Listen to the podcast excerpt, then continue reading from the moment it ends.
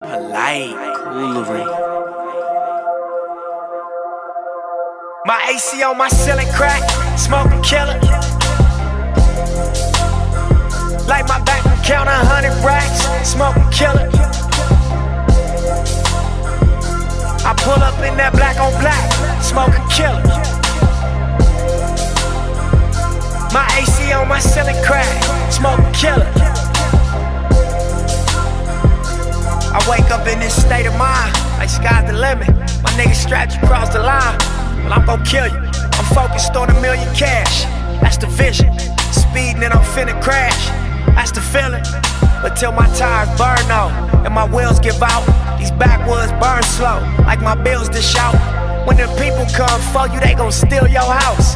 Put your name on their papers, they gon' fill you out. Couple moves from your quota, come fuck up your count. How you think and bounce back when you out? Bingo. Look, I'm tiptoeing over traps. Tighten up when I hate you for, you know, and it's a light boys, back at it. Like the things this week is a back-to-back. Almost there. It's like a back-to-back, like, you know, on the road, NBA, we in the Western Conference. Like, all right, we're going to LeBron it, Kobe it, do whatever. Get the job done. No load Both management. Right. Look, we got good knees. Rest on Sunday. We got good knees, man. We good. We got our youth. Mm-hmm. So we can do this. We can bench deep. You ain't gotta do the Popovich thing to us. You know what I'm saying? We need no rest. Rest the stars. Right. Ah, what a dick he was. Nah, he did it's that shit to like, hey, look. I know y'all got this TV shit going on, but I'm trying to get rings, so fuck all that. I'm sitting everybody down. The NBA hit them. They were like, hey, we cannot have Tim Duncan in street clothes on the side of the court on national television. This people paying thousands for these tickets. We need this man to be in a jersey, because what does he be wearing? We cannot have a man with no lining, not in this game. Not playing. Like, yeah. I can't wait. That's going to be tight. Tim Duncan, the first black man to receive a bowl cut. He's about to be from Paris. Oh, where's he from? He's from the Virgin Islands. Yeah. Oh, who's from? Oh, Tony Parker. Adopted, my bad. I don't know. Yeah, Tony Parker. TP from Paris. Yeah. I remember he was in the NBA when he was like 15. Yeah. It was like, and he was. He looked balling. The same age his whole career. Yeah. Shout out to him. Yeah. He's retired now, right? Yeah. Right. He just retired. Now he can start fucking bitches full time. Because that's all that nigga was doing. Bruh, he had an old girl from... Eva. Oh, yeah. They still together? Nah. They not? No. Fuck it. What? Yeah. That nigga TP was out there, bro. Like, he was... He took somebody chick, bro. Like, another NBA player chick, dog. He was just... I'm not surprised. He pulled a Derek Fisher. I'm saying he like Derek Fisher. Hey, you seen what Matt Barnes is talking about right now? No. He's talking about, hey, I got to stop with all this alimony shit because Derek Fisher's taking care of you now. Damn. Hey, real talk, though. Hey, I wouldn't page. Right, that's fine. I'd be like, look, he got more rings than me. And he's still a coach, right, somewhere. Derek Fisher? Yeah, like an assistant coach or some shit. I know he employed by the NBA. Yeah. Like, he's wearing Matt Barnes. He's wearing a suit somewhere. Yeah. Matt Barnes, he just been, you know, the cat he always been. Right. He's a real one. Yeah. Matt Barnes. I love Matt Barnes. I've always liked shit all the time, bro. Yeah, he's an advocate. Yeah, it's amazing. Him. That's why he didn't flinch. Mm-hmm. Yeah. Forgot about that. He was zoned out. He wasn't even looking at Kobe. No, it was the opposite way around. Oh, yeah. Kobe's just looking at him like... Kobe didn't flinch. Oh, that's right. Yeah, Matt Barnes had the ball. See, me and Matt Barnes, though. Yeah, y'all got something in common. There. Yeah. So you like Matt Barnes? So you like Matt Barnes when he was on the Magic because that's when it happened. I like Matt Barnes when he was on Golden State. I ain't fuck with him when he was on Magic. We didn't pay attention to that Matt Barnes. Like, well, if y'all don't get, I'll be sure off the court. God damn it, he's killing us. The way. Yeah. Oh yeah. Damn, we turned this shit into pardon the interruption and shit. And I am not mad at it. I am not mad at it. Oh well. Oh yeah. Very old. Commercial break. When you're famous like us, you can do what you want. Oh shit. Flex. Hey, real shit. So when I was younger, like my pops used to have like this big ass like CD collection, mm-hmm. and like he was one of those people who like every time he left the house, I was pretty certain he was coming back with a CD. Oh yeah, like new, borrowed, whatever, most likely new. Now this was at a time where motherfuckers weren't buying CDs. Like, everything was tapes. Like, because that was cheaper. Like, you know what I'm saying? That's because motherfuckers couldn't afford CD players. Exactly. So, my pops had a Discman. You know what I'm saying? That shit cost him money. Remember the Martin episode where he got pissed? That's what I was just about to say. I bet it looked like the Martin setup. Like, yo, like, like, see, I had the same, my pops had the same. Like, that motherfucker, rotator. He was like, his shit cost like $500 on that. And that was facts. Like, the Discman was running for that much back then. And, like, soon my pops leveled up. And got like the 5 disc changer joint. Motherfuckers thought it was a spaceship, bro. Like, they was like, what the fuck? Bro, I still got my pops 5 disc CD changer from like 92, like early. Man, I still got I want to say it might not have been that early.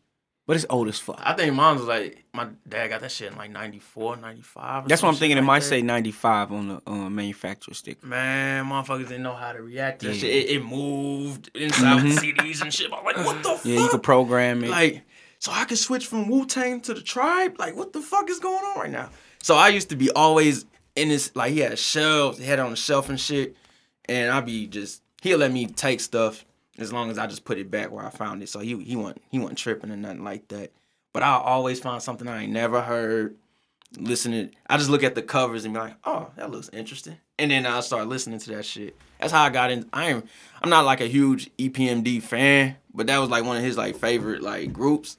And I just like the fucking bucket hat they had on the cover. I'm like, yo, these motherfuckers look fly. Like, let me listen to that shit. And that shit was actually dope. That was that Strictly Business one where they was like in front of the car or whatever. And then I got into Tribe like that. My dad was listening to everything, like Scarface, all types of shit. Like anything new, I knew he had it. So I ain't never have to like buy my own like, you know, tapes, CDs, anything like that. I go to take his shit to school, stunting on motherfuckers. It's like, yeah, I got that crisscross. Y'all don't. What's up? Like, nah, but like I was always finding gems and shit, man. And that's how I found my guests, man. Music digging. You got to dig through it. I do the same thing with artists. Like, so, like, you got to. So I'm like, that person looks interesting. Let me see what they got to say or what they have to do. I do that with all artists and all, like, just musicians in general. Like, if somebody say, yeah, that person do music, I'm like, all right, what's their name? I'm going to search, dig, and then see what they got. Mm-hmm. The guest, I was very, very pleased with what I heard. Oh, shit. Like, on the production side, I was like, what the fuck is going on right now? Now, my favorite, I think how I got hit was, like, extra hit was, homie Mirror had that Portal music video. Mirror, yo. And I was just like, and I asked, Louis, I'm like, dog, who produced this, dog? Cause this shit eerie as fuck. And the video was super eerie. I'm like, oh yeah, that's Franco. I was like, yeah, I've heard of him before. And I just had to listen, and I had all these remix. Oh, Michael Franco's in the dugout. Yes. Sorry, guys. He's our guest. Hey, this is gonna be one of them episodes, motherfuckers. Just be like, yo, we love shit so much. We just go keep rambling. Hey, let's just like it. Franco's in the legendary dugout. Clap it for him. There we go. Clap it up for Franco. What's up? MP Franco. MP Franco. Hey. Franco. Damn, I didn't even know you were like gonna talk to me about that shit. Surprise. He's like, look, I want Parler, STL. No, I'm definitely down to go there. That's what's up, man. It's a little like more low key in my life now, but I treasure it. You know what I mean? Like, let people know what is the P in MP Franco's? Man, so I'm Italian, right? Okay. So I got like, it makes sense. I got hella middle names. So the P is just the first initial of my three middle names. I leave the rest out. So it's for Paolo. Is my first middle name. I've seen that name in The Godfather. Yeah. I say, man, you sound like bro. My first name is Michael, like Michael Corleone. You know what I'm saying? Michele on my driver's license. Okay. Yeah. This all makes sense. I'm nervous now. Right? Watch what I say. It's not like that. Michael's connected. We'll talk about that off air. Yeah. Smoke break. Y'all gonna hear that. I don't know what you're talking about. Hey, we haven't introduced ourselves last episode. I just tripped off that. I noticed. Off that. I'm like, yo, that's how good like the content has been. Like, hey, we just jumped in like, fuck it. Y'all know who I am. Yeah. It's Benny. That's it. That's it. That's it for today. I'm Motastic. I'm Benny. Keep the ball rolling. You're talking. Yeah. Cold blooded shit. all day. Yeah. And then we got clickety. It's click clack in the building. Uh oh. And of course, the legendary mob boss Franco is with us. So like, we could scale it back all the way back to the beginning. Like, where are you from? All the origin shit. All right. We know the Italian roots. Yeah. So man, so I'm from here. I'm from St. Louis. Okay. I had an eclectic upbringing, I'd say. Eclectic. I like that word. My parents were split when, like, as long as I can remember, and my parents are like super different from one another, right? So I grew up. Half the time I was with my pops in Clayton, so I went to that school district. And then my mom spent a lot of time mostly either on the South Side or U City when I was growing up. Okay. But yeah, I went to school at Clayton, got the fuck up out of here as soon as I could. Moved to New Orleans for 3 years. Okay. Went to school at Loyola and dropped out. Yes, like a true champion. Yeah. Real winners. I was just like a simple guitar player back in the day. That was my like intro to music. Okay. Oh shit! So you that was the first. Yeah, everything. That was foundation. My dad was a guitarist. He like taught guitar when I was growing up and shit. Okay. But me and my dad like, you know, it was a lot of testosterone going on in the crib, so I wasn't gonna like take lessons from him. It just wasn't the move. But I had like the encyclopedia there if I needed it. Oh, okay. So I went to school in New Orleans to play like jazz guitar and study music business. Damn. And I just like did not have fun playing jazz guitar for school. You know what I'm saying? What didn't you like about it? Yeah, it just wasn't for me, man. I just wasn't really fucking with school, honestly. That's really, I was not on that shit. Right. You just wanted to jam. I was just trying to play music and like do shows and shit. Right. And I realized that I was taking like guitar lessons from this dude that was like a well-renowned guitar player in New Orleans at the time, but he would be missing lessons because he had shows. Oh. And then the next year, like it happened again. So why is he having all the fun? And I like, come on, dude. I was gigging at the time, like I was in like a funk band and like a little like hip hop instrumental trio playing guitar and playing with a rapper. And so I was like, man, I'm doing shows too, like, and I'm paying money to like I'm learning way more doing this shit twice a week. You know what I'm saying? And I'm spending a lot of money here, and these dudes are competing with me for real. So like it's not even really in their interest to show up to these lessons. They're trying to keep you down. Right. I didn't really take it like that, but it just wasn't the scene, and I thought I was hot shit playing a lot of music all the time, playing funk and jazz in New Orleans, and you know what I'm saying? So I was like, I got this, I'm cool, I'll just wait tables and do this guitar shit, you know what I mean? Work at Urban Outfitters for 6 months. And, make it do what it do. But it was cool, and got some opportunities to play a lot of big shows as a result of some people I was working with in New Orleans. Went on a couple tours, ended up broke, came back to St. Louis, got a job at the Apple Store, you know what I'm saying? Started making beats, linked up with Mir and really Mastermind is my guy. Mastermind also went to Clayton. Okay. So I've known him since we were kids. Like I'm friends with his big sister, Khadijah. So he was like the general of the whole MME crew with Mir and a bunch of other people. Siege. Shout out to Siege. My guy. So yeah, like kind of fell into that group and making beats for them and doing like instrumental music when I got back with this drummer Daruba Shakur. Yeah, that sounds familiar. He's been in a few groups. We had a group called Franco Hill because his last name was different back then. And and he plays in a group right now with another cat named Tristano, but I don't know, he also ran for like alderman like a few months ago. I don't know, he's an eclectic human being himself. Right. Like what was like your influences on like every like guitar player I meet. Yeah. I always want to know like their influences to like start to like playing. So it was definitely like I had access to it obviously because my dad was a guitarist, but my guy was definitely Jimi Hendrix. Like definitely Jimi Hendrix. Now we talking. Yeah, like I started playing for real when I was like a freshman in high school, and one of my mom's friends put on this Jimi Hendrix documentary. Like we were like moving, and he like put it on in the background when we were moving, and it was about the Bandit Gypsies concert where they recorded that album in like New York. Yep. Right. And that shit is crazy, bro. And in the documentary, they got like the footage from when they played Machine Gun, and it's like 12 minutes long, and it's like the craziest. I was listening to some Jimmy earlier. Yeah, like, man. The thing I that just amazes me about Jimi Hendrix, man, is we can find out about him today. Like, he can be born today, mm-hmm. and he'll still be 100 years ahead of his time. Mm-hmm. Like, that's how freakishly, like, you ever seen that Stanley Kubrick movie, Space Odyssey? Yeah. Like, dog, that movie came out in the 60s, right? Still blowing shit today. It still looks great. Out the water. Yeah. Like, that's insane. So it's just like, dog, we got... You think about all the, like, technology that we have access to, and it still can't touch, like, Voodoo Child, bro. Like, it's crazy, dog. I mean, it's... Could you imagine being in the 60s and hearing that shit for the first time? Like, what the fuck is this shit? And you're not even knowing, like, the impact. Yeah, and being on some crazy drugs for the first time. Acid. Like, all of that shit, bro. LSD, yeah.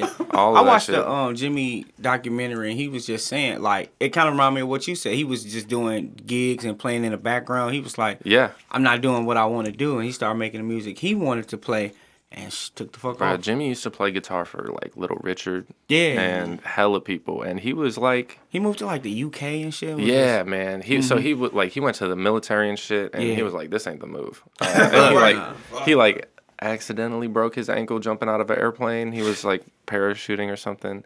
And then he started gigging, like, just touring, like, the Chitlin circuit, like, in the South and the Midwest and shit. And eventually moved to New York.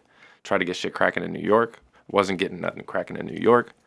And then some dude from this British band came and seen him at a club and was like, oh, yes, let's get you the fuck up out of here. Right. And took him to England and cracked immediately. Yeah.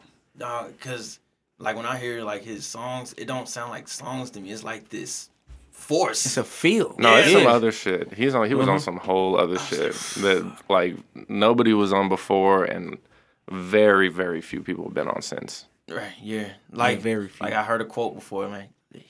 He ain't dead. God just needed guitar lessons. Like, that's real. I really believe that shit. It's like, he's not dead. He'll be back. Hendrix was definitely a pioneer. Hash is tripping. She is excited. Let Hash in here, man. Like, I think I'm part of the gang, and I'm not. No, y'all ain't recording without me. So, like, the guitaring, that.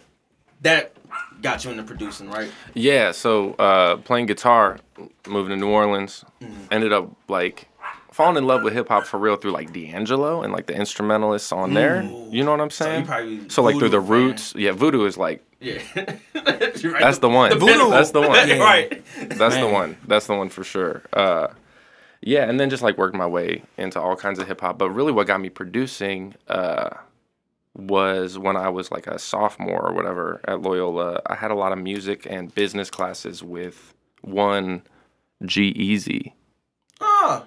And so his music was super, like, he was in New Orleans, but he was making some super hyphy Bay Area sound of music circa 07, 08. Right. Like a lot of snaps, a lot of like whistle synthesizers and hard 808s. And it was like, he was making jerk music like 2 years before jerk music. Oh, wow. You know what I'm saying? Because it was in the Bay first, for real. Right.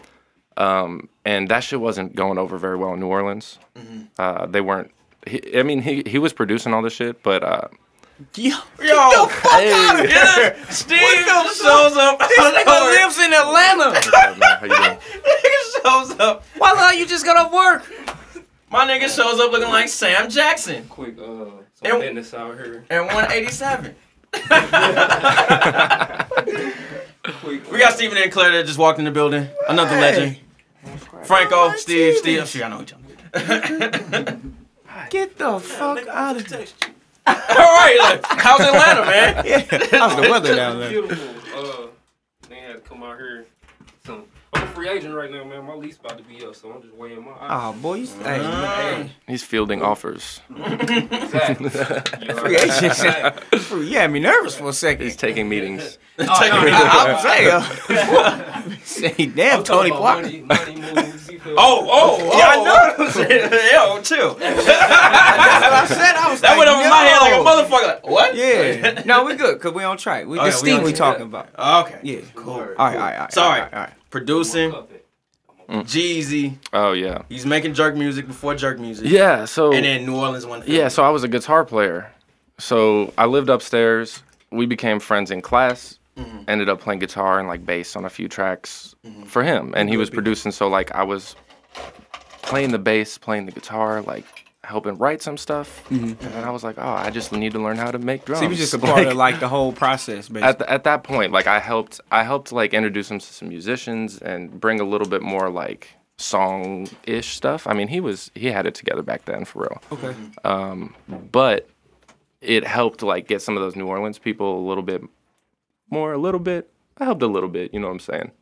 But I got to go on, like, some tours as a result of that, which was pretty cool. Like, on some super early DIY tours and, like, playing really tight shows. Like, did a show with Juvenile on Lundi Gras the night before Mardi Gras. And just a bunch of tight shit. Like, opened for Drake when he was on, like, the Thank Me Later tour.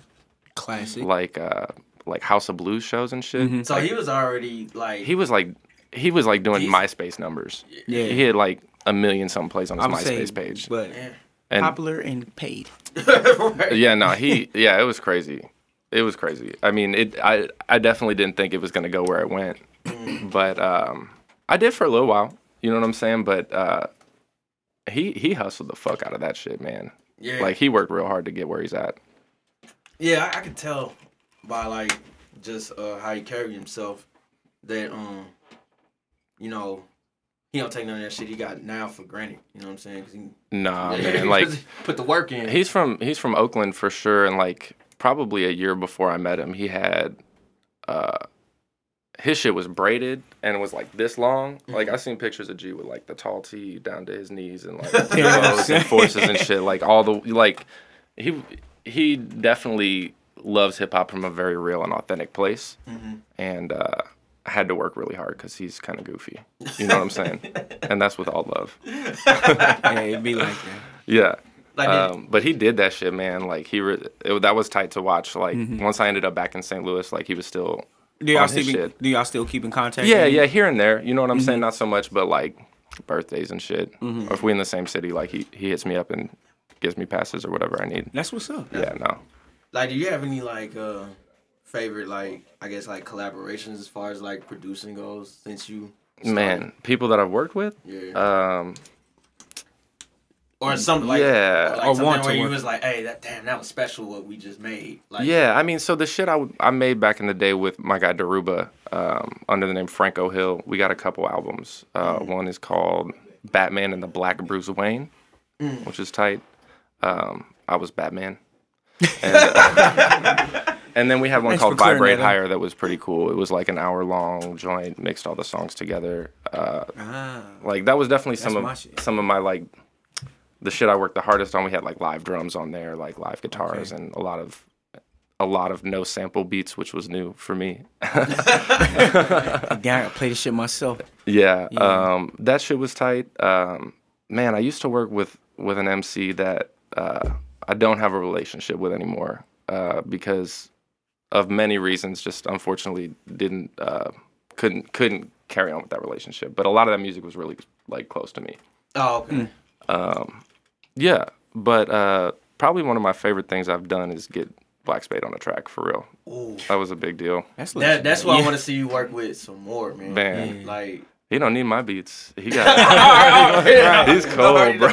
Like we know that. Yeah, we were just talking about him last week where we, like He's not legendary. He's not us, if that makes sense. No. Where like he's not human to me.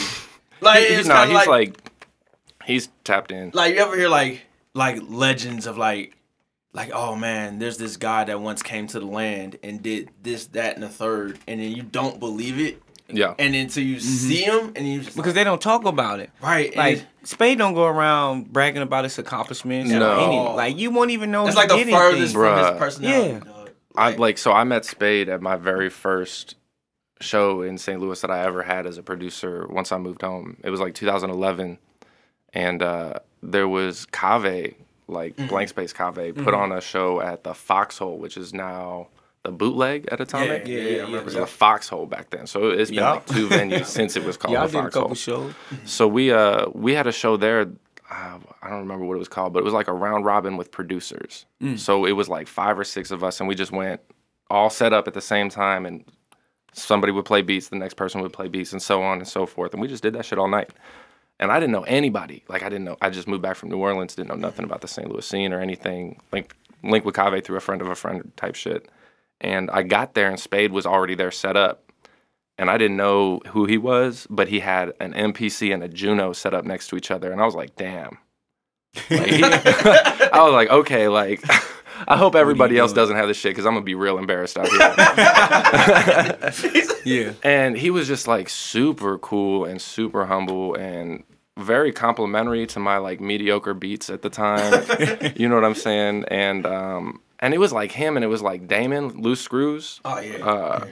And Stan 18 and Counting was there. Okay. The band So Many Dynamos was there. It was crazy. Like, I met a lot of people that night that ended up being like people. Mm-hmm. And yeah, I had no idea how good or who Spade was for like a few months, and had like done a few shows with him. And then had to, like, have a whole conversation with them that was, like, awkward. Like, bro, I didn't know it was like this. Like, everybody meets everybody. You know, like, yeah.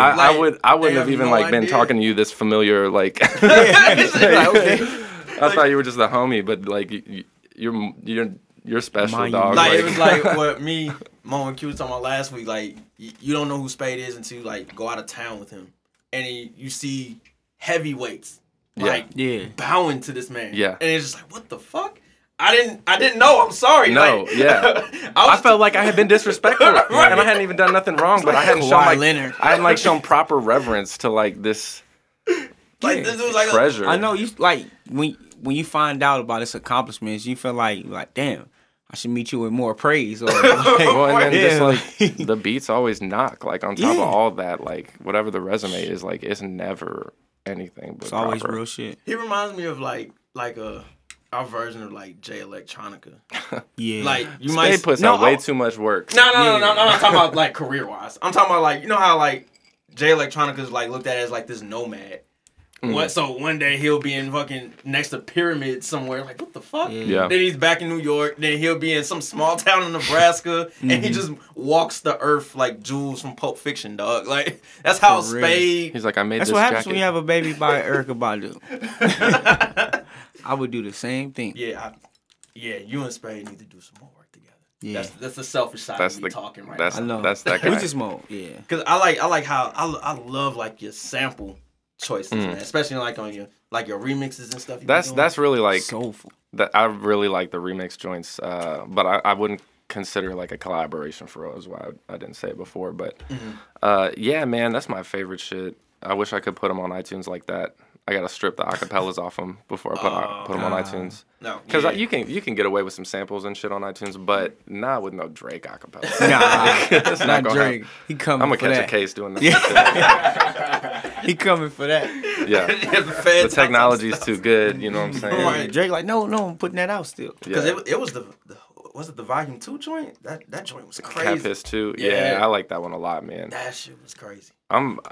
I'm probably about to, like, crank one out real quick, actually. I have a goal to, like, always in my life put some out every year. Mm-hmm. I made a mistake of, like, not putting shit out for a minute. Mm-hmm. You know what I mean? Right. So at least one a year. It's about to be my birthday soon. I got, like, a bunch of 75%, 80% done shit. Mm-hmm. Just gotta go finish this shit up and put it out. How long did you take a layoff for? I wouldn't say... I didn't release, like, a project for, like, 2 or 3 years. I put out, when I was working with Daruba, and we were doing, like, our instrumental shit, we put out a project in, a couple projects in 2012, and I put some out in 2013, like, December. See, I don't be giving credit. I be forgetting about music, man. I be forgetting about music, because, while I didn't push it out, like, I produced, like, a third of an album for, like, 3 different MME rappers. You know what I mean? Like, okay. I was, like, making beats for Mirror or something, or making beats for Khan from MME at the time, or whoever. And but I didn't put another project out like under my name that I felt like proud of, like this is my shit, you know what I mean? This represents me until like 2016 or 2016. Mm-hmm. So it was like almost 3 whole years without a project. Damn, that's crazy. That was I felt real weird. No, I felt real crazy. That's a long time, man. Yeah, 3 years. Especially for somebody who, you know, well, I guess like I look at it like, well, I guess Kendrick comes out every 2 years. So, but it's Kendrick. Yeah, know, but he's like, he can afford to do that. Right. You know what I'm saying? Like, for somebody who was like doing this shit and maybe like pursuing it a little bit more seriously than I do now, like that's a misstep. Yeah. That's a long time. But at the same time, like I do this shit because I really enjoy hearing what I come up with sometimes. You know, I don't do nothing too crazy, but I'll hear some music that I like. And I'll try and find a way to make it mean something a little bit different to me. Mm. And I really enjoy that. It's definitely very therapeutic. So I'm not even, like at this point, I'm just doing it because it's fun. Yeah. And I really enjoy it. So what do you consider like your baby? Like my baby? What's your prized possession? My prized possession? You're talking about like... Music-wise. Music-wise. Something you're a part of, made? Man. Probably that Vibrate Higher record I got with this guy, Daruba. It's on the Bandcamp because some samples on there, but it's good. I'll send it to you. Yeah, I need that. Also, I did a remix tape. The last project I put out before my little break was it was my first remix like album, and I called it Gods and Godlessness, and that's got some fire shit on there, man. Okay. But again, it's a little old. I feel like an old man talking about music. Hey, good shit lasts, man. Yeah. Right, well, shit, I'm old, so. But my new shit's tight too. Like, don't forget. I just remember how much time I used to spend on shit, and I feel like as I've gotten older, I've stopped trying to like impress myself with my beats, and kind of just like, hey, I know this is good. I also know that I like just put a kick drum on the sample and looped this shit up and didn't do very much, and threw like a hot acapella on it. Right. So I'm not like I don't look at it the same way like I like busted my ass over this shit and took, but it's still like saucy. You know what quality. I mean? Right? Yeah, it's quality. It's enough. Right. It's enough for what I'm trying to do. You know what I mean? Mm-hmm. Now we're in the DJ range. DJing. Like yes. I am definitely that guy that when I'm drunk. I only do it one time. I'm the guy that not bugs the DJ. I just say what's up. I think it's a badge of honor that I go talk to the DJ first before I scowl the event because I'm like, yo, I know the DJ crowd. I feel like, yo, I'm that. Hey, I'm good. That's bar DJ crowd. That's near and dear to my heart. So every time I go to the parlor, I go right up to Franco. Yeah. Hey, you that guy, man. I appreciate that. That was my introduction. Like, I don't have a long, drawn-out backstory. I think I seen a flyer you was doing an all-Kanye night. Good Friday last year. Oh, my God. I broke out the Good Friday-themed flyer. With the red text and shit. I know. Bro, I also, like... so I'm a Kanye fan. Like, I feel at home right here. This is beautiful behind me. That was like my shtick with my flyers for like a year, until the MAGA shit. Yeah, I had to go left. Like I just couldn't keep. I was like, I love you, but I can't put this on my flyers. Nah, you know what I mean? Like just chill, fall back. You know, I feel it's like almost like I still like Kanye. You know what I'm saying? No, but I couldn't put him on the flyer. It was just gonna upset too many people. But for a long time, like all my flyers were me photoshopping Kanye, like either into Parlor or like into some like trippy background or some shit. And then you start doing the chopped and screw joint. You still do that? Yeah, we do it every other Tuesday. That's some real for the love shit. We out here not getting paid for screws days. I've been to like 2. It's some real, whatever shit. I do it, but it's really an opportunity. My roommate and best friend does those with me. Okay. And he's got like a huge obsession with DJ Screw, and the way here for it. I love DJ Screw too, but like he's got like tapes, like actual Screw tapes, which is pretty tight. So we just realized, like, man, chopped and screwed music is a real thing. Like people all across the country know about chopped and screwed music in 2019.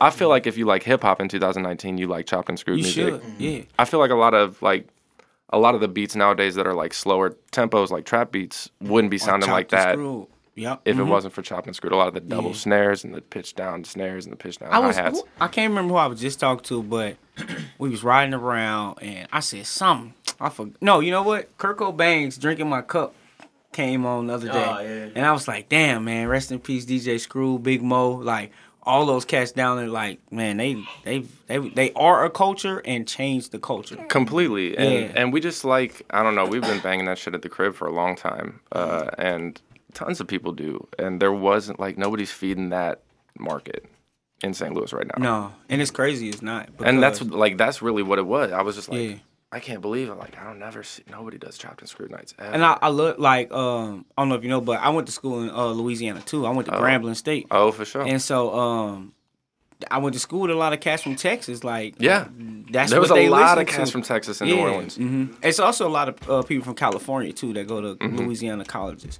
And that shit was crazy. Like, it's a culture shock, and you learn a lot, especially being, you know, like, Midwest. I was down there in like 07, and one of my first friends was from San Antonio. Yeah, he was banging the what were they called, the fuck action tapes. Oh yeah, classic. Yeah, bro. That was classic. I was like, what the fuck? Like we missing lyrics on this shit. What's going on?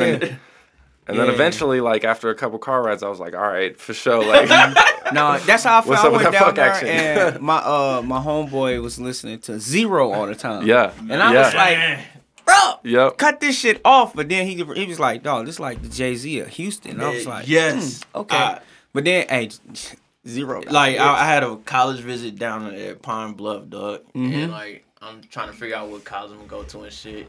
And the first thing they played in the car was Zero. And I was like, who is this Tupac sounding kind of dude? But he kind of snapping low key. Yeah. Like, he rapping. It's like, oh, that's Zero. And then as the whole, like, my whole trip down there, I just kept hearing them. Yeah. All everywhere. Around, everywhere. They was playing them in the parties. And I was just like, okay. Mm-hmm. And that's how I heard the Dallas dudes, too, that throwback song. Oh, you talking about Oak Cliff? Nah, the dude, they made the throwback song when they was rapping about throwbacks, dog. His name was Fat Bastard. I know you're talking about, there's so much, man. And Tum Tum. Yeah, like, that's what I'm saying. Houston, like, they have their own culture, and we can have that too in St. Louis. People just don't work together. Houston, rappers don't have to leave Houston to get big and rich. Hell no. Like, I remember, like, when Rhapsody the Basement first, like, came on, one of the earlier episodes was they had the whole Screwed Up clique down there. Oh my god! And this is one of my. I remember I forgot who asked me. I think it was you. Where you was like, who had the best freestyle basement? Dog, somebody has to have that tape, dog, because all of them was going in. Like, it was crazy. Like, I remember Lil O, before he had the back shit. Mm-hmm. He was snapping. Like, everybody in the booth was going crazy. Man, we got to pull that up. And my homie, and I've been looking on YouTube forever trying to find this shit. I'm like, dog, I know that episode exists somewhere, dog, because I went to school. One of my best friends, he's from Texas, and he knew everybody by name. Didn't know none of them. He was just naming them all off one by one. Damn, like, he used to say, I've been listening to my whole life. Like, they just shit where I'm living. For sure. And everybody, like, fuck? I need to go to Screw Tuesdays. Like, for real. Yeah. We'd be big kicking it up there. What we usually do is, my favorite thing as a DJ is to listen to new music and fucking play that shit. You only like one of the record, few that dog. Do it. Bro, I don't know what it is. Matter of fact, you might be the I'm not the only one. No. Trip be listening to brand new music. Trip be playing the brand new shit. I remember I came in one night. I'll be playing the shit the night it comes out, though, for sure. You're playing Barry. I was like, bro, the Barry album's fire. I played the J2 shit last week. Right. And Monty Booker is... He's everything, bro. That shit goes crazy. Yeah, Monty Wild. Nobody ever knows what that shit is either, but they always dance. You know what I mean? It's a cheat code, for real. And see, that's what I like about your style of DJing. Like... I can't even focus on have a good time because I'm so all at the music. I'm looking at you the whole time. I'm like, dog, he is not playing this right now. And he just like, I'm fucking playing it. And that shit. I remember you was playing Stunner for Vegas. I'm like, oh. Yeah, man. It's over. It's like, it's over. Bro, nobody was playing that yet. I was like, damn. Like, you was not fucking around. I mean, I just enjoy finding new music for sure. And I used to be, like I told you, I got into hip hop through like D'Angelo and like the Roots. Mm-hmm. So like my first MCs that I loved were like Black Thought and Mos Def, and you know what I'm saying, like rappers. Tyler, you know what I'm saying, like fucking rappers. Mm-hmm. Did you catch on to like late, or it was just, or did you kind of grow up on them? No, so I definitely like I loved Kanye from the time I was young. You know what I'm saying? I definitely even like my mom was playing me Tupac back in the day. Mm-hmm. Like I remember being sad when Tupac died, as we all were. Which was like rare for a white kid at Clayton. You should have seen the expression on my face. I'm like, damn. Okay. But at the same time, like I didn't really. By the time I got to high school and I would have like really started diving into hip hop on my own, I started playing guitar. And so I went down like a much older route with the music, like starting studying Hendrix and shit and like jazz guitar players. So it took me a little while before I even started listening to like current music again.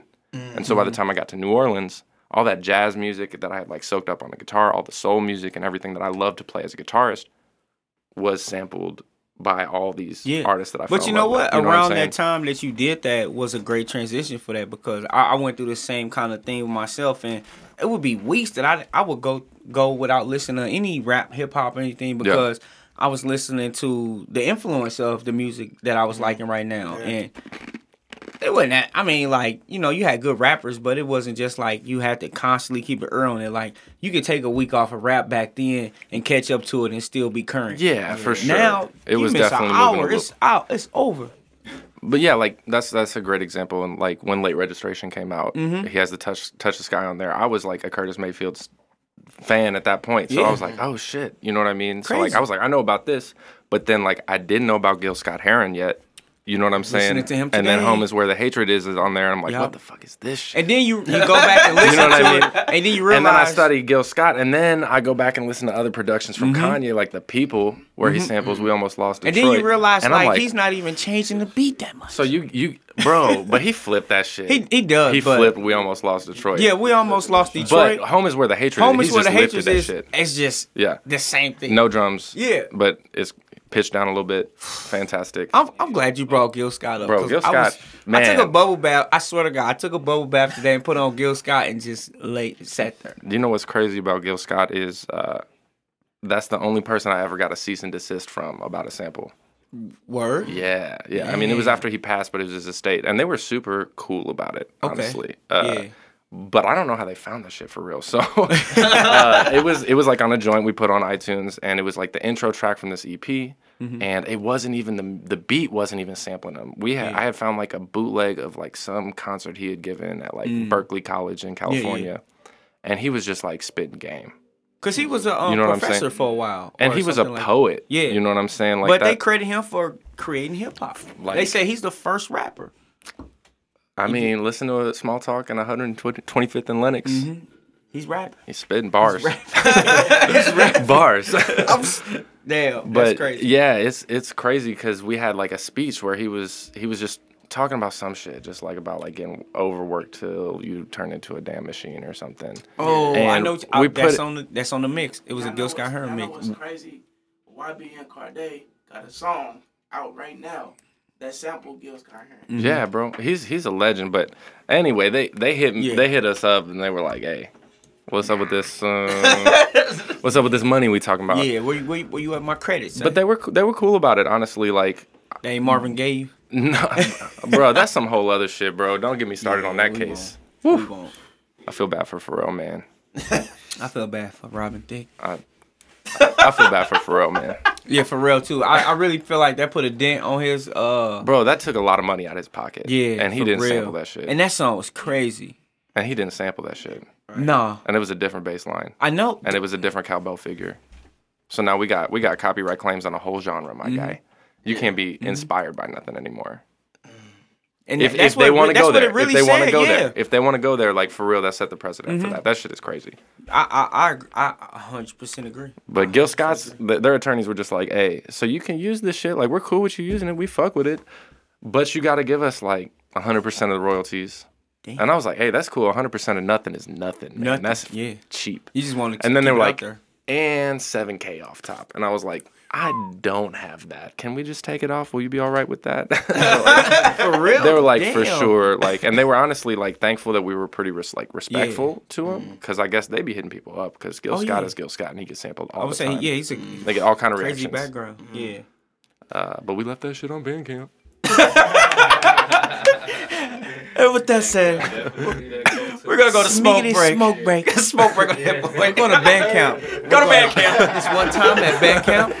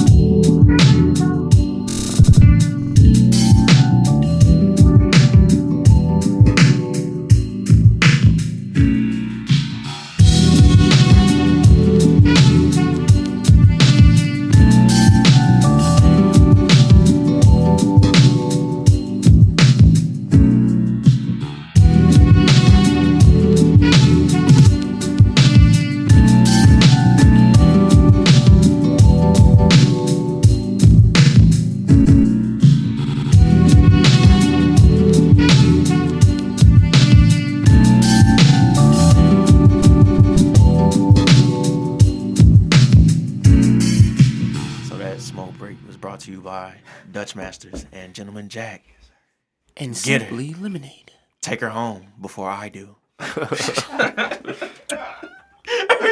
even if you do get her home, I'm still going to DM her. And she's going to read it. Yeah. She might not reply, but she's going to read it. But she smiled. That was the whole I could tell. Yeah. I felt it. I can always tell. I can hear you smiling through the phone, girl. Oh man, I'm incredibly high. Yeah, I had to check on this nigga. Benny, Benny. My bad, y'all. No, thank you. I don't feel bad. You're a saint. Nah. Blessing. I am with this. I need to feel like this for the rest of the water to weed. Y'all should come to a pizza night, because it's not just pizza, you know what I'm saying? You ain't gotta tell me too. Marty had the pizza. Bro, Marty had the pizza. Bro, you have no idea how much that meant to me. Marty had the pizza. Hey, Marty. Because I've known Marty forever, right? Like, probably like 8 years, 9 years now. Mm-hmm. And Marty's the most down motherfucker in St. Louis. Marty will pull up to, there will be 12 different events, and Marty will post every single one of them on his Instagram story. Yep. Mm-hmm. Marty's underrated, bro. Marty is the greatest time management person I've ever seen. Not only does Marty go everywhere, but Marty helps other people go everywhere. Mm, true. And that's one thing that he needs that to be shined on. Like, mm-hmm. he be taking people to events. I am all for the second half of the show being Marty appreciation. I love Marty so much, bro. I was just on the last episode of his podcast. Like, man, honestly, this is my first podcast, y'all. But aside from this, say that louder. Say it louder. This is my first podcast. But we're honored. After this, Marty's 100% next. And Marty's been trying to holler at me, but I've just been busy. Mm-hmm. You know what I'm saying? The timing hasn't worked out. But he did holler at me first. It's 9:30. I hit Marty a beer by 10:15. We hit him up. He's like the wolf from fucking Pulp Fiction. I'll be there at 10. I'll be there. 9 minutes. 45 seconds. Kansas City right now. He gonna be here. Right. Yeah, Marty's definitely a goat in his own lane. Yeah, man. My roommate, like recently, like over the last couple, like maybe year and a half, has met Marty through Marty's job, mm-hmm. and like met him a while ago through me, and they've grown to become like friendly through that. And then also obviously Marty comes out all the time. So my roommate DJs and Marty pulls up. So not only was I really excited when Marty came through for my pizza night last week, but my roommate was beyond belief excited. And his girlfriend was beyond belief excited. Marge pulled up. He was eating hella pizza. You know what I'm saying? And then he went off. End of the night. What a that's Marty. What a that's great Marty guy does. Marty is. Man. He is. I love that dude. For real. Like, I'm going to get a shirt saying, "Hi, I'm Marty." Hi, I'm Marty. Vote for Marty. Vote for Marty. Yeah. I don't win Marty. It. So, Marty, if you down, we can get these shirts made, man. Like, vote for Marty. Got our vote. I like that. Hashtag vote for Marty. He's just like, he's important. Marty's super important, man. Super important. So many things wouldn't happen without Marty. I'm just trying to give props to everybody, whether it's Spade or Marty, or we're going to talk about other people I love. Yeah, I'm with that. I love spreading the love. Got to spread love, man. So, like, how did the pizza thing, like, start for you? The pizza thing. I hate calling it a thing. It sounds like I'm dismissing real. The piece of love. No, it's okay. We can call it a thing. That's what it is. Piece of love. So, I mean, first off, I'm Italian. Oh, yes. You know what I'm saying? So... there's that. Right. And then just so I used to work at a restaurant called The Good Pie that is not a restaurant anymore. They changed their name. That's in the Grove. No. Wasn't it?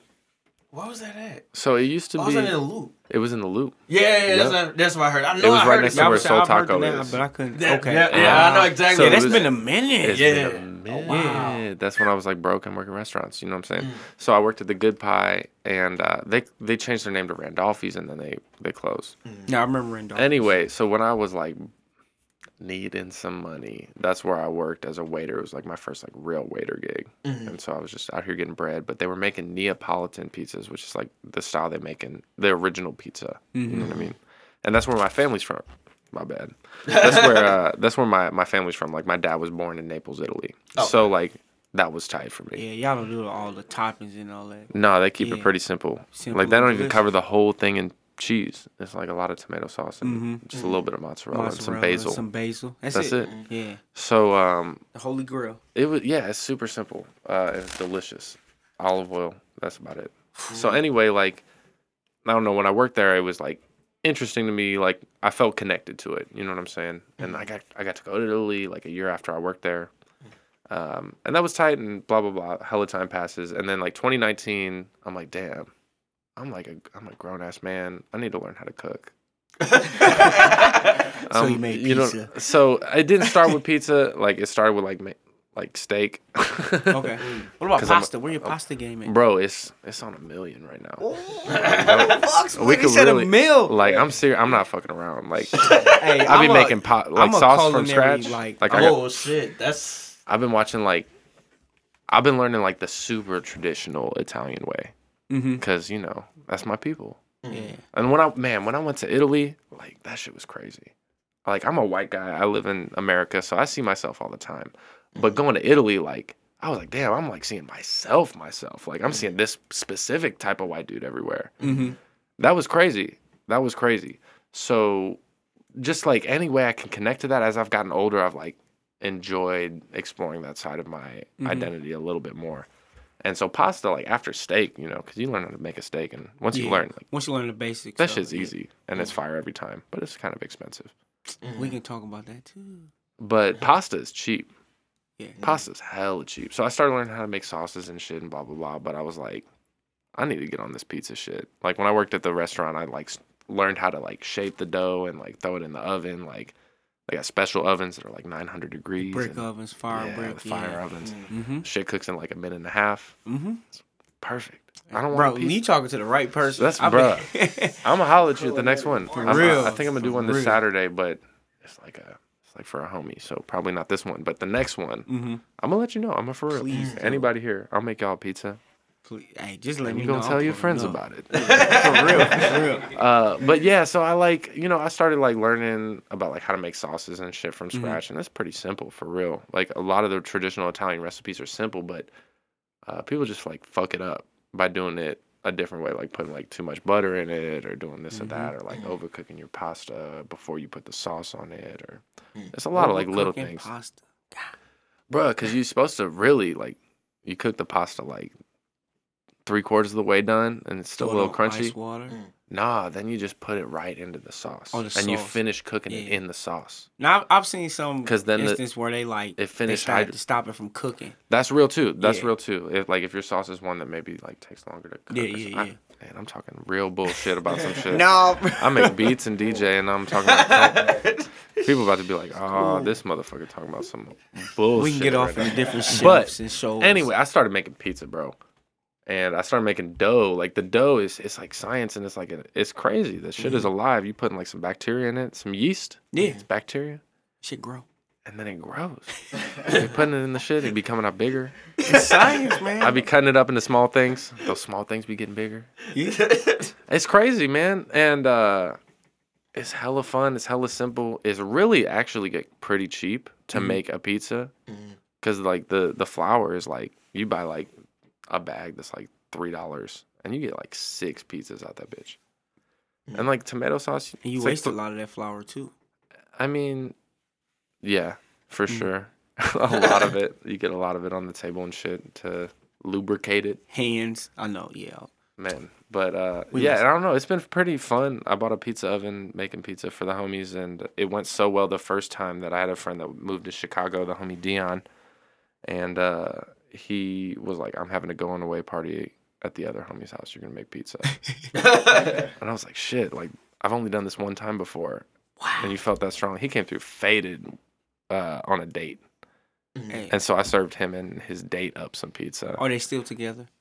I mean, he's in Chicago now, so I don't think so. Oh, damn. I was going to say. No, actually, I know not, but, you know, I'm not worried about him. He's a pretty cool guy. But yeah, he had me make like pizza for his going away party, and I make pizza for my grandparents and shit, and just saucing it up, man. That's tight. I'm gonna start flipping them. I think the next move is like have an event at Parlor where me and you read my mom like, God, we can name it the y'all trying to get in on it. The yes. We're gonna call it the pretty girl. Yeah, I would do a pizza night with y'all. Yeah, we call it. Let's do it. Bro, I was thinking of a fucking show. We need a YouTube channel.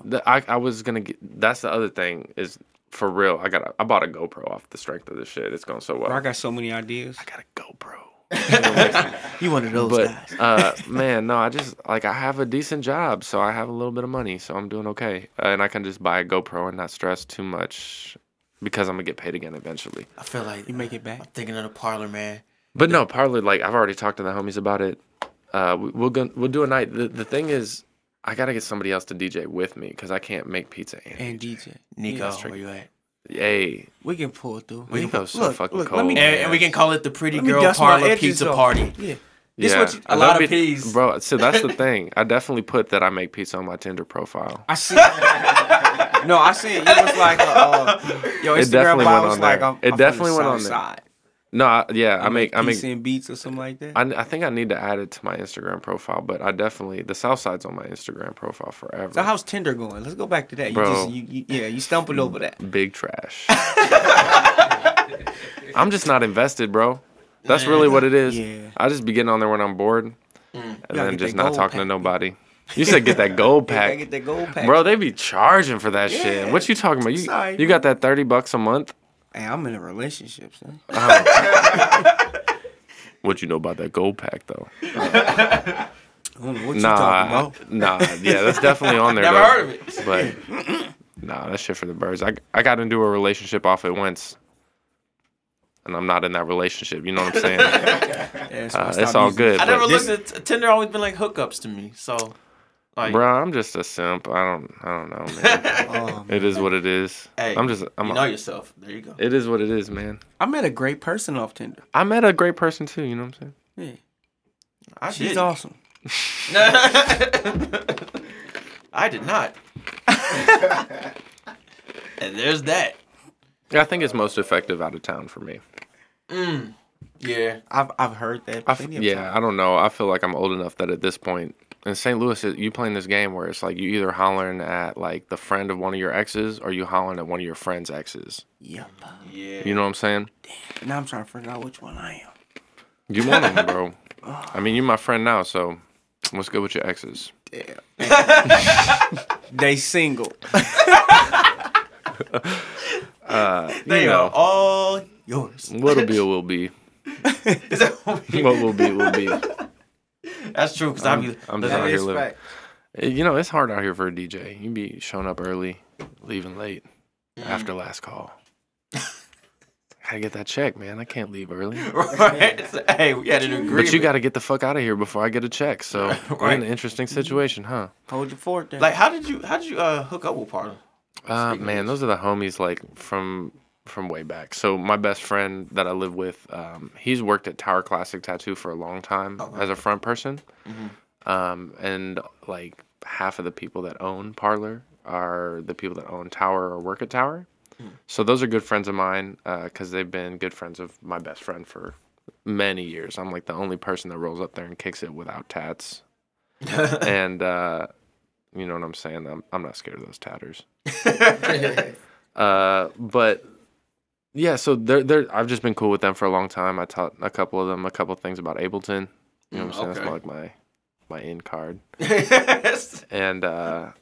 And so when they opened up Parler, it was just like they needed DJs, and I made beats and taught a couple of those guys about Ableton, and so my best friend, along with working at Towers, he's like a vinyl collector and DJ. Mm.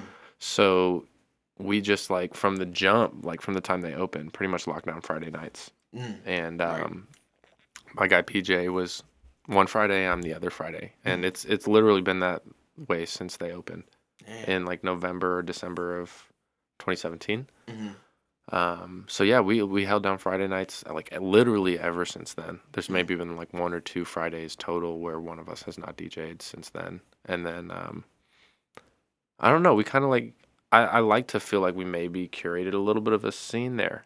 Yeah, because when there's a little bit of a spot that it's different than the other places in the Grove. Right, super different.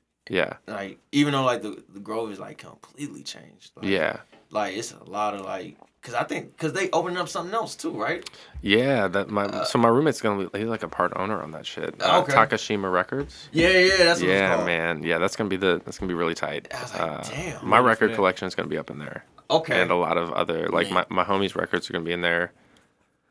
I'm really excited about that. Yeah, they are not fucking around. Nah, man. They are buying real estate. It's really happening. It's really happening. They're doing a lot of cool shit, man. Shout out to my guy, Sean. He's the guy that owns Tower and part owner in Parler, and that's the big homie for sure. Franco's connected, man. Like I said, Franco's a little bit. I know some people. I need anything. Franco, just make the call, man. I could find the right person. What was Jay saying? Like, I'm good at connecting people with people they need to be connected with. Look, I'm texting him now. Look, I swear to God. Look, what did you say? That's who I'm talking to. He's connected. See, he's connected. Like Takashima's gonna be tight though. I'm trying to. They're probably not opening until later this year or next year, but because it's vinyl and it's a it's like a vinyl but kind of like Japanese themed bar. Yeah, so that's gonna be crazy. It's gonna be really nice. It's gonna be really cool. I'm probably gonna do. They've been putting out like a mix once every month from a different local DJ. Mm-hmm. I'm gonna probably see if I can bullshit my way on there and play a bunch of Playboy Cardi. I need to find it. That's what I'm talking about. Yeah, no, it's really nice. They've got a few local DJs that are really good, and they've got some nice selections on there. And most of them are doing it just like with records too. So you could like those. So I have to buy it. Okay. Now we learned an interesting like fact that you was one of the people that started Poetic Justice. Yeah. And that shit just came out of left field. I was like, what the fuck? Yeah, that happened for real. I thought, like, yo, we got to talk about this, man. For sure, man. Well, so Corey Black is one of my best friends on the face of the planet, for real. Good dude. For real. Corey's a special one, man. Shout out to my guy. I miss him every day. He's been in New York for a while now. Yeah. But yeah, so way back in the day, I was gigging a lot. I was just like really a part of like the Blank Space crew when, like right around when they opened and before they opened up. Mm-hmm. I was just like really close with Kaveh at that time, and so yeah, we were gigging up there a lot. Me and the homie Daruba, we had a group called Franco Hill, and we basically met through Kaveh and Vito. And we immediately like started a jam session at Blank Space every Sunday night. Mm-hmm. And so that went on for a while. Eventually, we got Austin Carter, a.k.a. Centipede. Shout out to him. Like the boom bap god of St. Louis, for real. Boom bap, he got it. And so he would like come play our smoke breaks during the jam sessions every week. But eventually, Corey Black showed up. You know what I'm saying? And he was impressed enough, I guess, to let us play with him at his album release. That he also had a blank space for his project, State of the Art, which is way, way back. And that State of the Art, the release went well. The vibe was cool. Corey is, an incredible marketing mastermind. Always got a plot. Always got something he's pushing for sure. And people gravitate towards him. And so that went so well that it turned into a monthly open mic poetry thing instead of the jam session. So 3 weeks of the month it would be more musicians showing up, guitar players or bass players or whatever, rappers sometimes. Tef came through a couple times. And then it turned into Poetic Justice every last Sunday of the month, where it was more for people to come up and spit poetry as an open mic instead of a musician's open mic jam session. Right. Yeah, and that, 7 years later now is what it is. Right. It was at Blank Space as long as they could contain it, and then went to 2720, and now since 2720 isn't active, it's just kind of where whatever medium large size venue can contain Poetic Justice. Because they always do numbers, man. Yeah. Numbers. Damn. Yeah, at a certain point, Spade took over, but anytime I get to do it, it's exciting because there's just yeah, hell, and that's a Sunday night too. Sunday night, hell of people. It's crazy though, because they go to venues that are a little bit classier now. So they had me do one some months ago at the Grand Ole on Grand, with the dark room and all that, and that's that's a classy spot. That's a historical theater. You know what I'm saying? The old Black Rap Theater, and so I'm at Corey's hey, I need you to play that new Sheck West and this. And that. And it's some grown and sexy, almost my parents' age crowd in there, and they're not trying to hear that shit. And they were. It was an interesting vibe, you know what I'm saying? But I was playing that shit. Got to. Yeah. It was tea. But it's a cool spot though. No, it's beautiful. Yeah. It's beautiful. It was great. That was tight because I got to do it with Spade. We were both on that night. And I think his set went over. Is that just a smidge? Maybe it's Vito. Yeah. It's that. That's always the case. Even if I was on fire that night. He's like, I could be NBA Jam tournament edition on fire. At the end of the day, I'm gonna be Patrick Ewing, and he's still he's still Michael Jordan. Oh, hey, shit. He was in the finals though. Yeah, he made it. Yeah, we got there. Yeah. But no, that's tight. That's an exciting thing to have been a part of, and it definitely was the main foundation for me and Corey's relationship, and even for many years when I was not doing Poetic Justice, Corey and I have had many great adventures together, all over the country. That's my guy, man. Yeah, that's what's up. Cool people. For life. Yeah. For life. Day ones. Now, the cat. The cat. Yeah, because. A lot of your stuff is themed around. Yeah. Cat, is it your cat? That's it is around? My cat. Okay, yeah, bro, or just cats on the ground. Other damn. Yeah, no, I have two cats actually, but I have a main cat, which is kind of fucked up to say. A main cat. Does he treat you like that too? Oh yeah. Okay. Well, the other cat loves me though, but one of them was my cat from the jump. Okay. You know what I'm saying? I'm talking about Marvin. I was about to say Morris, but I knew that wasn't Marvin. Right. No, Morris is a cool name, but no, Marvin's my guy. Named after, of course, Marvin Gaye, and and then Marvin the Martian too a little bit. Yeah, because we get weird. Space modulator. You know what I'm saying?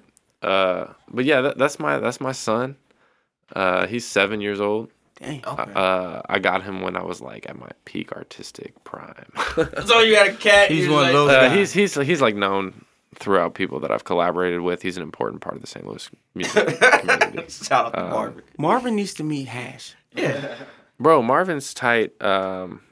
That's my guy. But he's also not very good around dogs. Okay. I dated a girl for a long time that had a dog that was like pretty intense. Like it was a small dog. It was like a rat terrier and like a Jack Russell mix. Mm-hmm. Super aggressive. It wasn't tight. I couldn't roll over in bed without this motherfucker barking.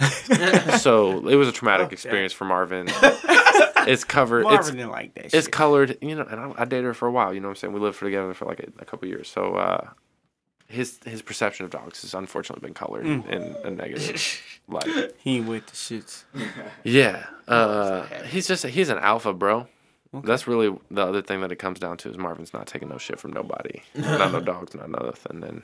He feels the need to assert himself. So we're gonna get a Marty shirt. We need a Marvin shirt. Like if I open a pizzeria, it's gonna be Marvin's Pizza for sure. 100% Marvin's. I fucks with that. But that's my guy. I got another cat that I inherited through a relationship. It was my ex lady's cat that she got while we were dating. You know what I'm saying? And we split. Blah blah blah. You treat the cat like a stepchild. Wow. Man, that's very real.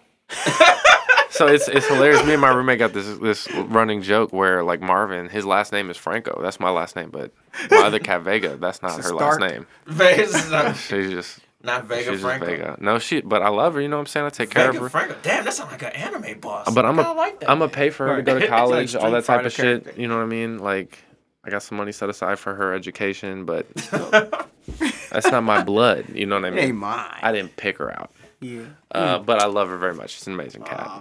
But no, I got a soft spot for my cats. They be taking care of me, man. Okay, that's what's up. Like I think I can have a cat. Like, but he or she gotta be gray.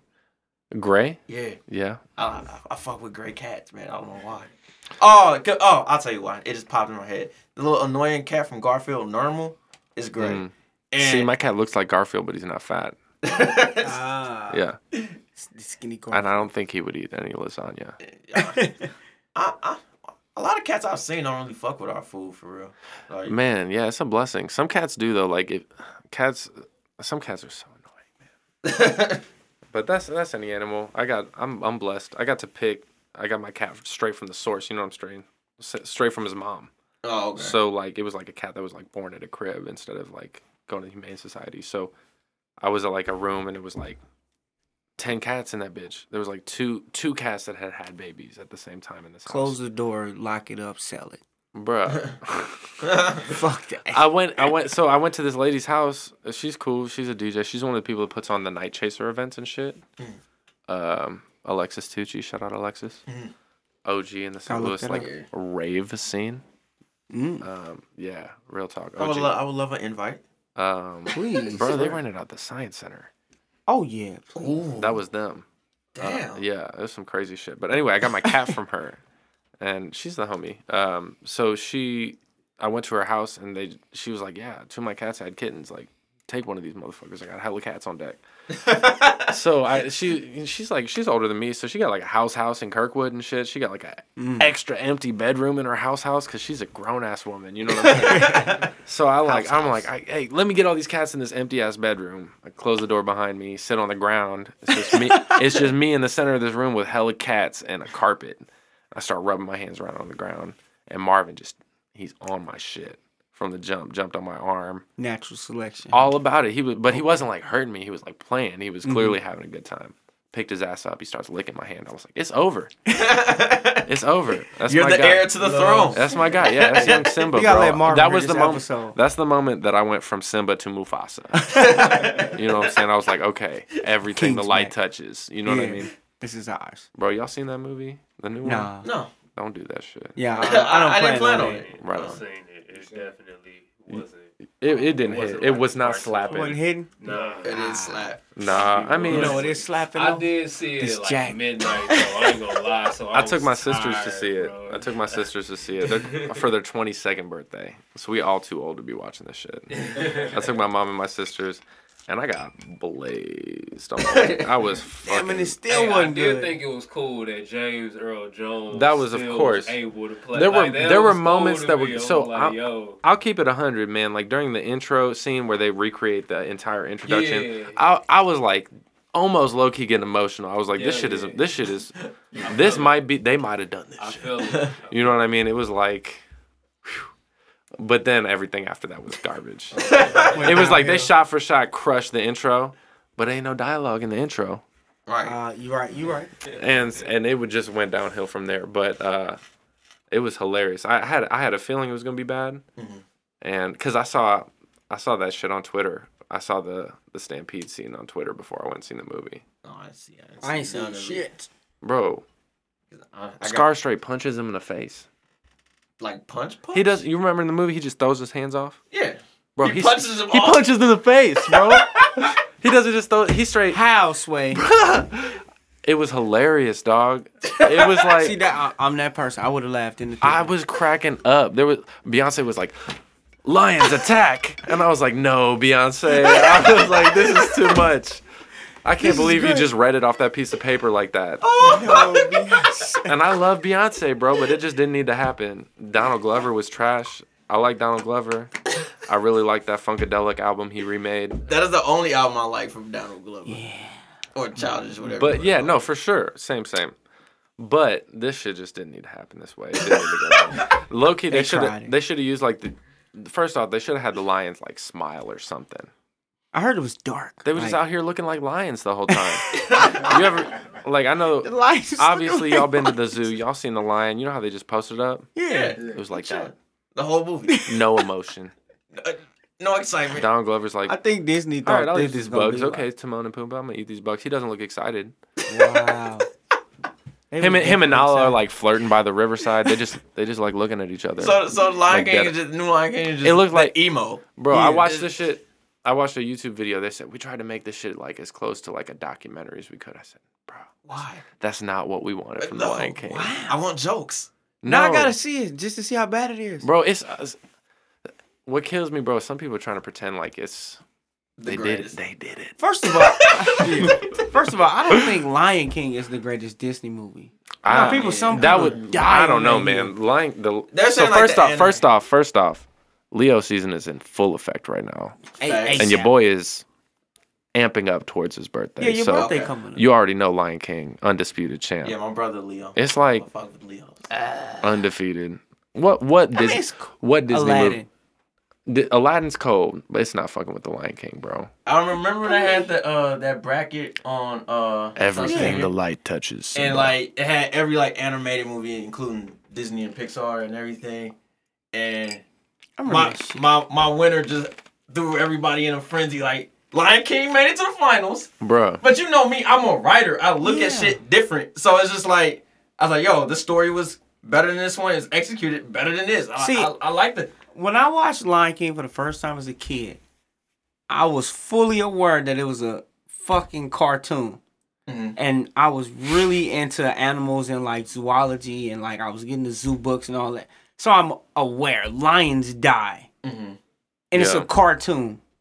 And I was, I've never been sad. Did their brothers just stab them in the back like that though? They were lions, and then put that guilt on the son.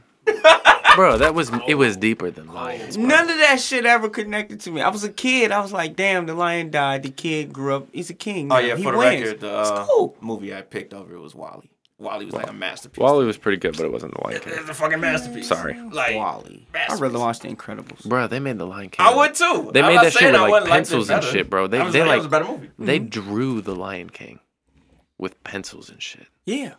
You know what else they drew? Akira. Bro, Akira is very nice. Like when I found out that somebody hand drew that shit, I'm like, what the fuck? Bro, I bought this movie about Vincent Van Gogh off the strength of the fact that every frame in the movie is an oil painting. Damn. They didn't just draw. I've heard that. Yeah, I've heard some crazy facts about that. Oil painted. I've never seen it. I have never finished that movie. I don't know anything about it. Only thing I know is I'm always from too high, rants. And I always fall asleep. When do you? Pull that movie out, just like, hey, I'm blazed. Let me just finish this shit. And you never finish. Or if I want to go to sleep, it's like that Quentin Tarantino Hateful Eight movie. Yeah, ooh. Bro, I've made it to the cabin. They start the movie like in a coach in the snow, and then they make it to the cabin, and then the story starts. I don't know anything about that movie. They just make it to the cabin. That's all I know. I was supposed to see the new one this week, but I've been putting. It I off. Saw it. Did you like it at all? Yeah, it was good. It was not what I expected. Okay. But it was good. I can see that. It was good. I thought Brad Pitt and Leonardo DiCaprio were really good in it. Like, really, really good in it. Good. Cool. Really funny moments. I like Leo. Yeah, I definitely fuck with Leo too, man. Yeah, like no, he's good. Him, he's good. They're both pretty good in it. It's a fun movie. He was in a movie and a big ass book my teacher made me read in elementary school. Leo helped me see some of my first titties ever. Thank you, Rose. Because of the Titanic. Exactly. Mm-hmm. You know what I'm saying? I remember. So Leo is always got in my book. Me and Steve went to the same elementary school. We went to see Titanic when it came out. Bro. I couldn't believe they let me go see them titties. Why would they let us see titties at school? My school was like encouraging us to go see these titties. I was like 7 years old. Yeah, I was like 8 years old. I was like, damn, I'm about to go see these titties, y'all. My grandpa took me to go see them titties. See them titties. Shout out to Leo was that nigga in the Romeo and Juliet. Bro, and yeah, I didn't see that till later, but yeah, that shit was cold, man. Hey, but for real, shout out to Leo, man. Shout out to them titties, man. Shout out to them titties, yeah. He was drawing her like one of his French girls, you know what I'm saying? Shout out to adults letting us go see titties. Because it was historical. I mean, shout out to my Uncle Kevin. He took me to see Players Club. I seen a lot of titties. And and I was like, hey, I was waiting for him to stop me. Like, hey, turn your head. He's like, nope. Man, nope. I remember we went molding me to the great man I am today. I went to see Set It Off with my moms in that scene when they come into the garage with Queen Latifah with her girlfriend. Yeah. My mama gonna cover my eyes. It took me 3 years to see them titties again. Oh, you had them titties on the back burner. I know. I couldn't wait. Oh my god. What? This will not be an episode without titties. We have not talked about titties in a long time. I'm gonna keep it real. There's a lot of first filler. I brought that shit up on purpose. Yes, I appreciate it. We got it. We're here. I love you, titties. I've been paying attention to y'all. You know what I'm saying? I know how important titties are. Appreciate it. We've been getting away from the formula a little bit. Oh my god. And I can't believe this shit. Titties is our formula. We've been letting the people down. Yeah. Hey, let me hit that track. Oh, pastor, please. Cause this shit's still slapping. This is brought to you by Gentleman's Jack. Gentleman's. Take her home. Shout out to this pile of blunt guts sitting next to me. For real. Yeah, I seen that shit. I've been playing with it for like 20 minutes. Gentleman's Jack, hook me up with that. Hook us up with that sponsor, baby. I got you. Bro, I tried to get an Adidas sponsorship so hard for like a year or two. Are you going to get it? No, I'm not. I broke. I started wearing a Nike again. You bought a gripper. You know what? That was, bro, that was the grand scheme. The first time I saw you was you had the Yeezys on. Bro, you and Corey Black was talking about them joints. Bro, I fucked a lot of people's shit up. So I told y'all I laid low for a minute. I got in a relationship. I was in that for a while. Everything's good. My band fell apart, and then my relationship wasn't hitting. Mm-hmm. It stopped slapping like it used to, and I was got in another relationship, starting to get my shit together, and that shit stopped slapping. I was like, damn. Shit ain't slapping. And it just fucked with my drive, bro. Fuck with my creativity, man. I was just depressed. I was like, damn, shit ain't clapping no more. So when I got back on my shit, you know what I'm saying? I got the job that I got now. Started having some paper, you know what I'm saying? Started being able to take care of myself again. Started getting inspired with music again. I also, at the same time, went on a trip with Corey Black to New York City. Every year, I've been going to New York City in October and DJing this photography industry party of all things. I got some friends that make photography tutorial videos. Okay. And me and Mastermind used to make the music for their ads and shit. Okay. The homies just taking care of us, you know what I'm saying, giving us opportunities. So we go to New York and DJ and blah blah blah. So I went up there a couple years ago and I went to the Adidas store. I was like, hey, I got a job now. I'm tired of being a broke boy with these same fucking shoes I've been wearing for the same blah blah blah. And I bought some Ultra Boost, and that shit was so comfortable. I was like, what? I've been broke for so long. I've been wearing Chucks. This shit changed my life. And the whole time I was in New York, I had some, Nike Freeze or something, some running shoes. Because I thought they were supposed to be comfortable, and I was working restaurant jobs. I bought these Ultra Boosts. I threw my Nikes away when I was still in New York. I threw them away. I was like, fuck these shoes. You lied to me. I was like, this is bullshit. This is I'm never going back. I got a check now. I'm buying fucking Adidas. And so I was like, damn, I got these Adidas shoes. I got no Adidas clothes. So I got a flow, man. Yeah. Bought the Adidas pants. You know what I'm saying? And then I was like, let me try something. Let me see what happens. And I kind of played a little bit. At first it was let me get a few pairs of Ultra Boost so I don't wear these shit out. And then it was I need the pants, right? And then eventually it was well, I got the pants. I should get the jacket. You know what I'm saying? So every once in a while I could go full Run DMC Adidas.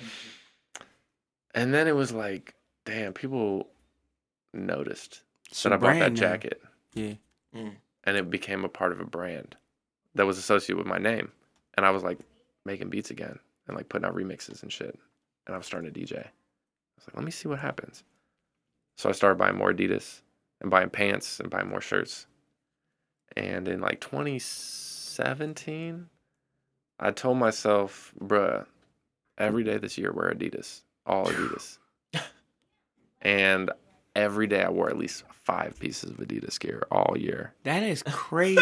5? 5. Whether it was like a hat, t-shirt, underwear, socks, shoes, shorts.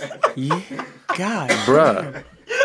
And you don't understand. Like, I went from like just chilling at the crib all the time to being in like an office environment with a lot of people my age, maybe a little bit younger, and a little casual, bit younger than me. Right? Casual, wear whatever the fuck I want at the gig every day. And everybody be chilling. You chilling at the office. Is people were wearing sweats. People be dressing down. I was dressing down, but I was wearing like athleisure shit. She was fly though. And then people were like, "Hey, Franco, I'm thinking about getting these shoes." Blah blah blah. And they were like on the Adidas website. Yeah. They were like coming to me about this shit, talking to me about Adidas. Mm. I was like, oh, this is something. I kept doing it. I kept buying crazier shit. Kept getting promotions at the gig. Kept getting more money. Started buying Yeezys. You know what I'm saying? Started balling out, buying some fucking Bape Adidas and blah, took blah, it next blah, level. Took it all the way there, bro. Yeah. Took it all the way there. Was like getting shit when it dropped. Mm. And it was like at the same time that I'm DJing, like completely elevating my brand to a level that it was never at before. Mm-hmm. And it was so fascinating to me because I didn't really give a shit about this stuff, but it was hilarious. And I like the shoes. Yeah. But like, I mean, the Adidas logo, it's like, it's timeless. You know what I'm saying? Right. And it makes getting dressed every day so easy.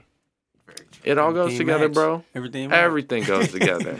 I was getting fits off, bro. And then I started buying the Yeezy season shit. That's when it got a little out of control. Yeah. Because that shit was expensive, bro. Yeah. It was expensive, but, you know, I had a better job than I ever had before, so I was balling out. Fuck it. I knew that I could be irresponsible and not have money and be broke and still live the same quality of life, but, like, dress super nice that I wore when I was broke before. Mm-hmm. And that if I ever needed to just press pause, I could just, like, live a much better quality of life if I chose to. Yeah. Oh, fuck you.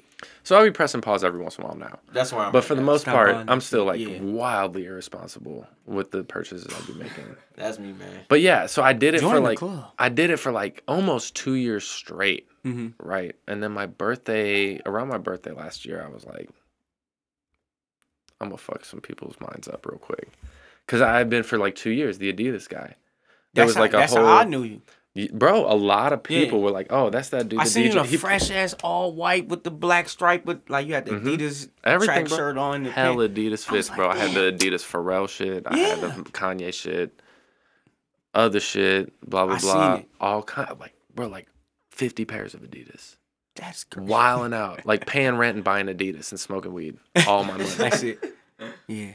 Eating ramen. Wild out, because I had been broke, bro. And when I was young, I didn't have no allowance or nothing. Like, my dad lived in Clayton, but he could barely afford to live in Clayton, and he lived there so I could go to the school district because it was a good-ass school district. So I was broke compared to everybody I was around. You know what I'm saying? Yeah. I didn't get forces until later. You know what I'm saying? Like, I didn't get the system until the price break came down till the next one came out. You know what I'm saying? Yeah. So when I had it finally like that, I was gonna ball out. Yeah. You know what I'm saying? But then, like, shit got to a certain point. It became so tied to my brand. I was like, this is hilarious. I'm gonna buy a Nike Fit, bro. And I went crazy. Yo. I bought some of the Off-White Prestos and a fucking Nike shirt. You know what I'm saying? Some Nike track pants and a Nike hat. And I had a big presentation at work. In front of everybody at the office. And came in and I pulled up in some Nikes. People didn't know what to say. They didn't know what to do, bro. They didn't know what to do. Bro, I crushed it. It was, you know what I'm saying? It was nothing. But it was hilarious, dog. People were, for like, literally, so this shit, I did this shit for my birthday like last year. I bought the Nikes and I Bought these Kobe's that I bought. They dropped on Mamba Day last year. Mm. Okay. Undefeated collab, you know what I'm saying? Still irresponsible, like I said. But I did it because it was so fascinating and become so associated with who I am. Mm-hmm. But that's not, I'm not like my Yeezys. You know what I'm saying? I'm not the T-shirts. I'm Franco. You know what I'm saying? I'm a goofball. I'd be smoking weed. I'd be playing music. I'd be making beats. That's how I'm trying to be with the white tees. Right. Bro, before I was on Adidas, it was white tees. White tees? Yeah. I'm like white tees that fit. You know what I'm saying? Uh-huh. You know what I'm saying? I'm taking it there. It's a great look. It's a great look. And so it just was, it was hilarious to watch people's reactions. At my job, at any gig that I played, they would be like, I would talk to people and it would be cool for like 30 seconds. And they'd be like, hold up. And they would have to stop the whole conversation we'd be having. Like, what the fuck is going on right now? What's on your hat? It's a swoosh. You're wearing some fucking Nikes right now. What's going on? What did you do? I had people call me Franco Clone. Franco. Like when Gucci got out of jail. It was a real thing. It was hilarious, bro. And it was just so interesting. It really spoke to the power of branding. Yeah. You know what I mean? For sure. And social media. People didn't know how to process. Mm-hmm. And it was hilarious to me because it was it became an experiment. I would say you had a bunch of people in a social experiment and they didn't even know. Super social experiment. Yeah. There was a big, y'all remember when like Team Backpack came a while ago? Yeah. I think that's probably one of the first times I met you for real. Mastermind like organized the whole thing. And it was at the homie's photography studio. And that's like the photography company I was making beats for. So like I was up there kicking it. And I was like, Adidas the fuck out. All the way out. Looking sponsored and shit. Hellas, bro. Cut the check. Mm-hmm. I remember that. Yeah, bro. Because I remember you talking about that Team Backpack shit. The whole, I did an intro for one of the ciphers. Yeah, that's what I'm saying. So it was like, it helped me like reemerge because I was gone. Like I had done my little shit, and then my band had fallen apart. I got banned from Blank Space. The rapper I was working with went all the way fucking left and like fucking blackballed himself from the entire community by acting like a fool. Crazy. Mm-hmm. Real talk, you know, love to him, but it hurt the brand. You know what I'm saying? Like, my only album that was out under my name, because I had albums out under the band's name. Mm. I had albums out with this rapper under my name. Mm. When you Google my name, it brought up Old Dude's name. Mm-hmm. Mm-hmm. You know what I'm saying? So I had to really work to reestablish myself as myself. Yeah. You know what I mean? Disassociate yourself and with that shit. It helped. Yeah. For real. It definitely, like, it was something that you could say, oh, Franco's that dude with the Adidas that be making beats and DJing at Parlor. Mm. You know what I'm saying? And then I broke that whole other shit, cut it like super hard, went to the other side. I still be wearing Adidas, you know what I'm saying? But now I'm just Franco that be DJing making beats at Parlor. You know what I'm saying? And be making pizza now. I like that. But it put me back on the map. Mm. You know what I'm saying? And it was tight. It was a worthwhile experiment. I spent a lot of money. You know what I'm saying? I got a lot of shoes that I really like. But I never got nothing from Adidas. But it was tight. It was a fascinating thing. You live that life, bro. And I smoke enough weed for that to have been like really interesting. You know what I'm saying? Like for it to get really like heady. That's wild. Y'all this is.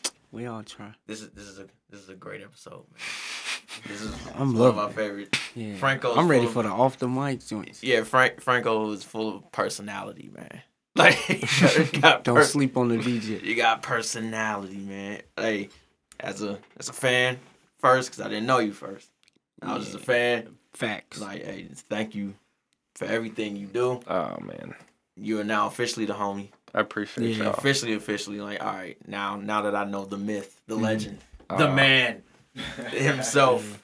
No, it's definitely it's a pleasure. I really thought like, cause you came up at Parlor like a month ago, maybe a month and a half ago. Trashed. A little trashed, but you were like you indicated that you knew me, you know, like knew about me. But I thought like I don't know, I've been doing pretty decent at this DJ shit for the last year or so, so I didn't know it went deeper than that, and that was a very flattering. I touched the soul. Hey, yeah, man. I just feel like. B. You know, it's love day on the court. I'm an artist. I'm sensitive about my shit. But be like that. No, that's what's up, man. I appreciate y'all having me out. Same love her too, man. Like I love DJs, and you definitely good at what you do. So you got me as a fan. Baby, shit crazy. You brought titties back into our life. Yeah, bruh. You're family. That's it is, man. Your family, your family. I'm done. That's all I say. He's family.